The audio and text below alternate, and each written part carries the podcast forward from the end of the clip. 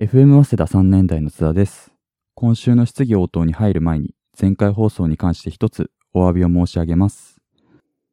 シャープ6第1回収録感想お疲れ様会兼、えー BGM 選考会放送内で、ツカスタジオさんの作成された曲、ふわっと散歩にでも出るテーマをかけるところ、誤ってやっすんさんの教習、遠い星々を思いながらをかけてしまいました。曲を作成されたお二方に大変失礼なことをしてしまいました。本当に申し訳ございません。当該の曲に関しましては、この回の概要欄にリンクを記載しておきますので、こちらを参照してください。以下、このようなことがないように細心の注意を図っていきます。それでは、今回の質疑応答をお聞きください。はい、質疑応答始まりました。えー、まあ、今回は、あの、曽我さんにちょっと、多分、多分、1ヶ月半ぐらい俺が話してたのかな？そうですね。そうだよね。前、津田さん、ラッシュだったんで。そう、津田ラッシュが続いてたんで、まあ今日はちょっと曽我さんに話してもらおうかなとはい、思います。頑張りまうす。ん、じゃあ今日のえっと、今回のテーマ？今回のテーマは、そう、前からちょっと考えてたことで、うん、自立を軸にやっていきたいなと思っていて、クイアスタディーズの基礎になったフェミニズム。クイアスタディーズを始めるときには、やっぱりフェミニズムを知っとかなきゃいけないっていうのが。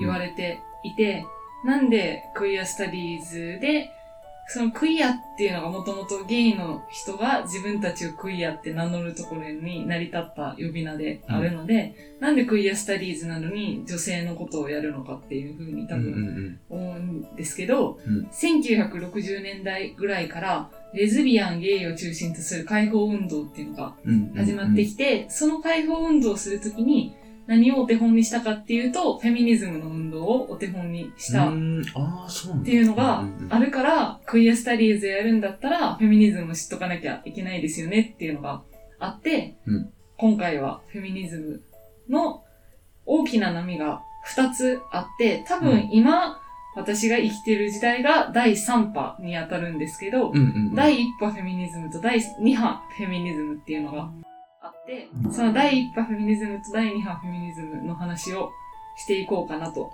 思ってます。はい、お願いします。はい。で、なんか大体最初にどういう話の流れになるのかなっていうのを確認しとこうかなと思って、フェミニズムには2つの核があって、うんそれがリベラルフェミニズムうんとラディカルフェミニズムがあって、だいたい考えると第一波矢印、なんか見えないのに矢印だって言ってもあれなんですけど、第一波フェミニズムが18世紀末ぐらいから。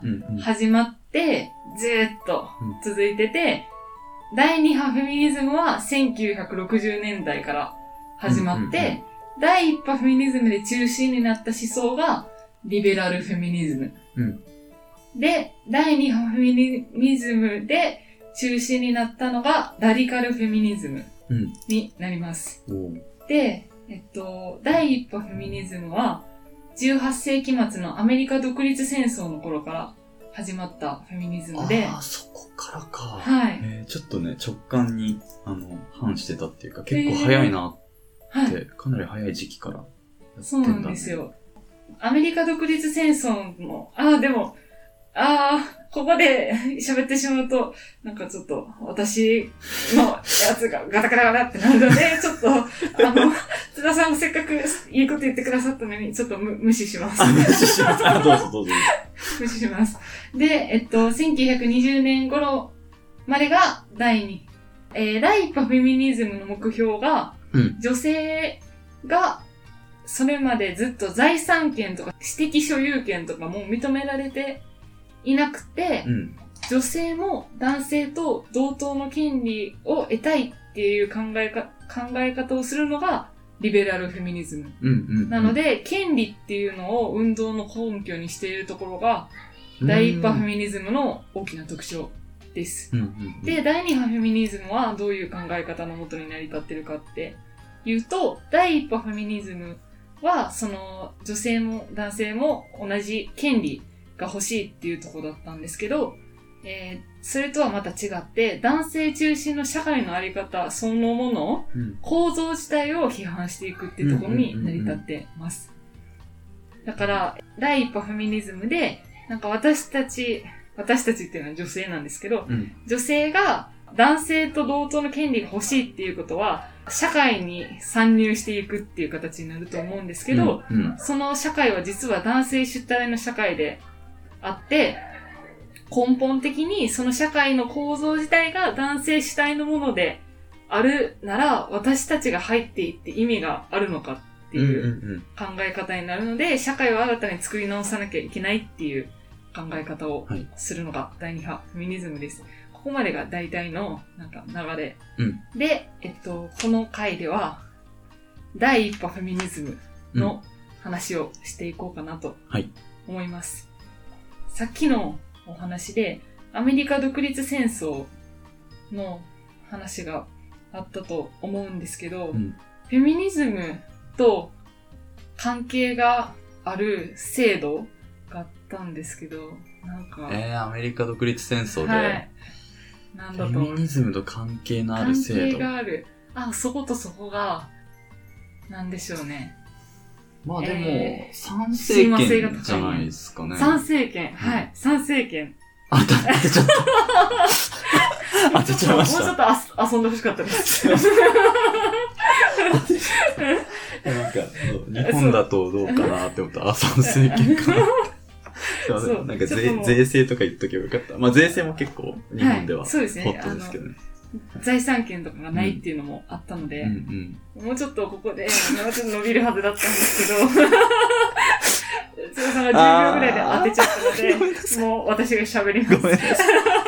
あー、ごめんなさなんか、そうなんです。その、女性参政権の獲得っていうのがすごい大事。でうんもともとなんでこのフェミニズム、その先早いっておっしゃられたと思うんですけど、うん。その女性のその第一波フェミニズムが起きたきっかけっていうのがあって、うん。それはその、直接的なものではなくて、1840年にうん。世界ど反奴隷制大会っていう大会が、あってその奴隷制をその批判する内容の大会があったんですけど、そこに、ルクリーシャ・モットという女性と、うんエリザベス・ケイティ・スタントンっていう女性うん。がその旦那様と一緒に参加しようとしたんですが、この大会に、女性であるっていうことが原因で参加ができなくて、そこ、で、その、米国で、戻、米国で女性差別に反対する大会をこのお二人がい。開いたっていうところがフェミニズムの第一波フェミニズムのきっかけではあります。だからこの奴隷性と女性の関係っていうのが結構大事で、うんその、公って書いて公と私の領域にうん。分けられるとしたら、公がやっぱりこの当時は男性のもので、その外の世界に出ていけるのは男性であって、死、えー死、えー私と書いて死はその女性とか奴隷も、まあ一種、そのうん。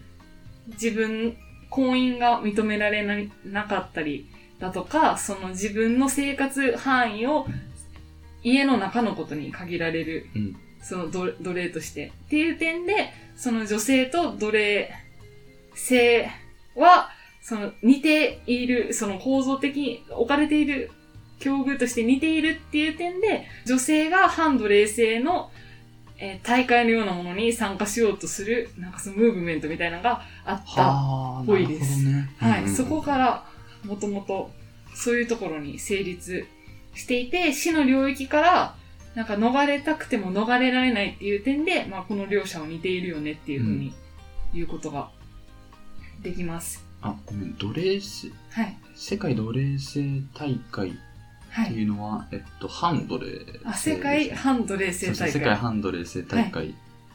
これはあの、ああれ、えっと、先進、先進国って言ってたね。列強の人たちが、つ列強の人たちが活動家が作ったあ大会。はい、あそうです、そうです。なるほど。そうです。そこに参加しようとしてたっていうことですね。うん多分、だから彼女たちはもともとそんなにそのフェミニズムを起こそうと思って起こったわけじゃなくて、うんうん。なんかまあ、計算外のところで知ら、思い知らされたっていう感じうん。だと思います。で、えー、1848年にニューヨークのセネカホールズで、えー、書簡の宣言っていう、ところって書いて漢で書簡、うん。書合ってますか？合ってる合ってる。書 簡シンプルになっちゃった。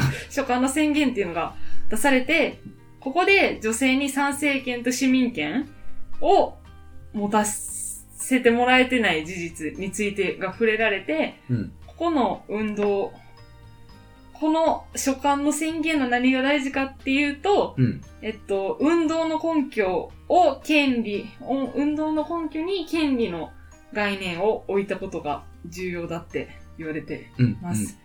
でも、ここで難しいところだなっていうのは、女性参政権の獲得はうん。みんなが望んでたわけではなくて、うん。反女性参政権運動団体って呼ばれるものもこの当時できてます。